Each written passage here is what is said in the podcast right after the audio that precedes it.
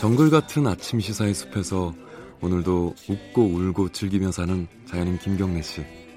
그의 하루 일과는 KBS 1라디오 김경래의 최강 시사를 진행하는 것으로 시작합니다. 어, 그런데 이게 무슨 소리죠? 아침부터 열심히 준비한 자연인 김경래의 밥상 같이 드셔보실래요? 후회 없는 아침 건강한 시사 김경래의 최강 시사 김경래 최강 시사 듣고 계십니다. 아, 오늘은 바른미래당 얘기를 일부에서 좀 해보겠습니다. 지금 어, 변화와 혁신을 위한 비상 행동, 그러니까 비당권파 아, 의원 모임이죠. 여기에 대표격인 대표인 어, 유승민 의원이 어제 어, 조금 구체적인 안, 안을 스케줄을 밝혔습니다. 12월 정기국회 이후에 신당 창당을 하겠다 이런 취지의 발언을 했습니다. 그러니까 분당이 거의 확실해지는 상황인 거죠. 어, 일단 바른미래당 문제도 그렇지만은 공수처하고 선거법 이게 또 어떻게 될지가 관심사입니다. 이 바른미래당이 어, 사실상 그 키를 쥐고 있지 않았습니까? 오늘은 김철근 바른미래당 변혁 대변인, 그러니까 변화와 혁신을 위한 비상행동 대변인 모시고 관련된 얘기 좀 나눠보겠습니다. 스튜디오에 나와 계십니다. 안녕하세요. 네, 안녕하세요. 예. 그냥 편의상 변혁 대변인이라고 부르겠습니다. 네. 이름 잘 지셨네요. 그러니까요. 변화와 혁신. 예. 예. 어, 어제 얘기부터 해야 될 것 같습니다. 네, 유승민 네, 네. 어, 대표 12월 달로 스케줄을 잡은 거는 뭐 특별한 총선 때문에 그 어쩔 수 없는 현실적인 스케줄이라고 봐야 되나요? 어떻습니까? 우선 그 15명의 그 의원들이 변화 네. 혁신 모임을 만들었잖아요. 네. 변화 혁신 모임을 만든 취지가 어, 바른미래당의 리더십이 우선 이제 붕괴돼 있는 상태고 네. 비정상적인 네. 운영을 하고 있다. 네. 그래서 어, 다수의 의원들과 다수의 당원들이 네. 어, 국민들을 상대로 직접 비전과 정책과 행동을 하겠다. 네. 뭐 이런 거였습니다. 그러니까 어, 바른미래당의 정상화를 하겠다라는 건데 네. 그 이제 손학규 대표가 절대 물러서지 않을 것으로 지금 예측이 되잖아요. 뭐 예측이 아니라 물러서지 않겠다고 명시적으로 말을 하고 있으니까요. 예, 예. 이런 상황이고요. 지금 이제 15명 의원들이 네. 그 뜻을 모으는 과정에 있다 이렇게 보시면 될 것 같고요. 네. 어, 그리고 이제 오늘 어, 대통령 시정연설이 있죠. 네. 시정연설 직후에 국민의당 출신 의원들 네. 아마 한 15분 정도가 어, 별도로 모여서 어, 지금 바른미래당의 지도부 문제 등 네. 여러 현안들에 대한 논의를 할 겁니다. 네, 예. 그래서 그 논의 결과도 좀 지켜봐야 되고 이런 상황입니다. 근데 단 지금 유승민 대표께서 이제 12월 뭐 탈당 창당 네. 말씀을 하셨는데 어, 변혁이 어 손학규 대표가 계속 이제 그 자리를 지, 키고 있다면 어, 신당 창당도 옵션 중에 하나다 이렇게 말씀하셨잖아요. 네. 그런데 이제 시, 간까지 이렇게 말씀하신 것은 아무래도 뭐 좀 내부 동력을 좀 키워보겠다 이런 생각인 걸로 보입니다. 12월 이거는 논의를 해서 결정한 거 아닌가요? 어, 의원들 전체가 네. 어, 지금 뜻을 모아가는 건데 그 시점이나 이런 거에 대해서는 음. 뭐 결론 난 건 없는 것이죠. 그 손학규 대표는 말씀하셨듯이 음. 이제 뭐 물러설 뜻은 없다고 음. 이미 뭐 여러 차례 네. 밝혔기도 했고 어제 유승민 대표 얘기를 듣고 나서는 빨리 나가라. 왜 12월에 나가냐? 지금이 이제 어 10월 아닙니까? 그죠? 그렇죠. 두 달이 남았는데 네. 빨리 나가라. 네. 나갈 거면 여기에 대해서는 어떻게 생각하십니까? 어, 글쎄요. 그 제가 보기에는 지금 현재 당의 상태를 네. 어, 이런 지경까지 만든 장본인은 사실은 손 대표님이시거든요. 음. 그건 어, 누가 대표를 하시더라도 네. 지금 총선을 6개월 정도밖 6개월도 채 안 남은 상태인데 네. 이 상태에서 당의 진로가 불확실한 상황이라면 네. 사실은 그 내려놓으시고 음. 뭔가 화합과 새로운 대안, 새로운 리더십을 구성하는데 어, 당 대표가 좀 헌신해야 되는 거 아니겠습니까? 네. 근데 유독 이제 우리 손학규 대표님은 그 자리를 지키는 이런 모습이 결국 바른미래당이 지금 사실 좋은 기회죠. 왜냐하면 조국 사태로 인해서 네.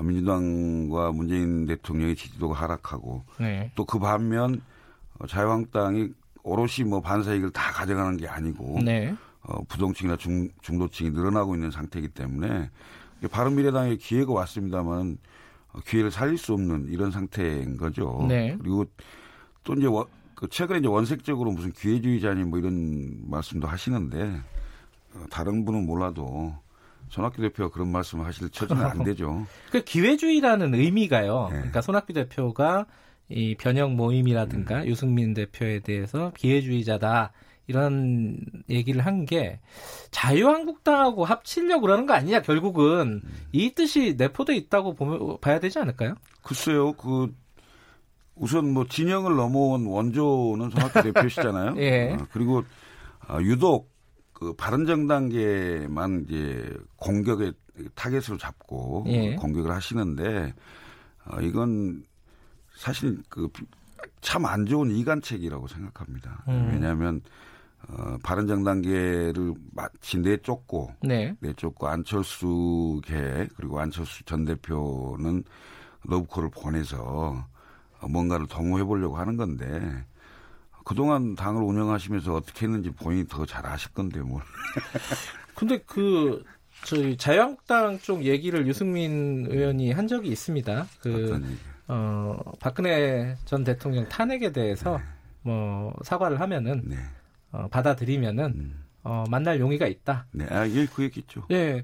그러, 그러 니까 그런 게 사실은 이제 포석이 아니냐, 이제, 어, 자유한국당과 합치려는. 그러니까 그렇게 바라보고 있는 것 같아요. 이제 손학규 대표나 이쪽에서는. 그건 어떻게 봐야 됩니까? 그렇게 몰고 싶겠죠. 저는 음. 해석의 차이라고 봅니다. 네. 어, 언론과 인터뷰에서 네. 방금 말씀하신 그 탄핵에 관련된 네. 입장, 네. 그 다음에 두 번째 개혁 보수를 하자는 거, 네. 그다음에 당을 새롭게 하자. 당을 음. 부수고 새로 만들자. 네. 이 세 가지 조건을 자유한국당이 들어줄 수 있겠어요? 당장 김진태 의원 등, 네. 김재원 의원 등, 뭐 이런 분들은 말도 안 되는 소리도 하고 막 엄청난 얘기를 비판적인 얘기를 하고 있지 않습니까? 네. 그러면 그것을 제압을 하고 황교안 대표가 네. 의미 있는 만남을 할 수 있을지 저는 별로 회의적입니다. 아, 결국은 그래요? 결국은 그 보수 지지층을 향해서 네. 향해서 유승민 대표가 음. 아, 이런 길로 가야 된다라는 것을 말씀하시는 것이 아닌가 아. 오히려 그렇게 해석을 하고 있습니다. 그러니까 정치적인 어떤 러브콜이라기보다는 음. 어, 국민 유권자들을 향한 메시지였다. 그런 거 아니겠습니까? 어, 아니 그래요? 지금 그렇게 해석 안 하는 쪽도 꽤 있는 것 같아가지고. 아니 그거야. 예. 그 이제 이른바 손학규 대표님을 비롯한. 네. 어, 이른바 그 손학규 계보라고 표현해야 할지 뭐 당권파라고 표현해야 할지 모르겠습니다만은 네. 그분들은 어, 그렇게 색칠을 해야 네. 어, 내 보낼 수 있는 명분도 생기고 내 보내려고 하는 게 정당하다고 볼지 모르겠고요. 그리고 네. 어, 끊임없이 국민의당계 국민의당 출신 그러니까 이른바 안철수 대표 정치를 같이 했던 분들 네. 이분들을 갈라치게 하려고 하는 음. 불순한 의도가 있다 음. 이렇게 보이는 거죠. 안철수 전 대표 말씀을 하셨으니까 그 네. 얘기부터 좀 여쭤볼게요. 그 지금 상황이 그러면 12월 달에 네. 어, 분당이 될 가능성이 있는 거잖아요. 그죠? 그뭐 가능성을 뭐몇 프로 잡을지 네. 모르겠지만 네. 어쨌든 네. 그거를 명시적으로 얘기를 한 상황이고 네. 이 상황에서 안철수 전 대표는 어떤 입장을 가지고 있는지 이게 사람들이 궁금할 거란 말이에요. 현재로서는 어떤 입장도 내지를 않았습니다. 그리고 아니 가까우시잖아요 안철수 전 대표랑 그죠? 제가 지난 5월달에 이제 독일을 한번 다녀온 적이 있습니다. 예, 예. 그래서 많은 얘기를 나눴는데요. 네.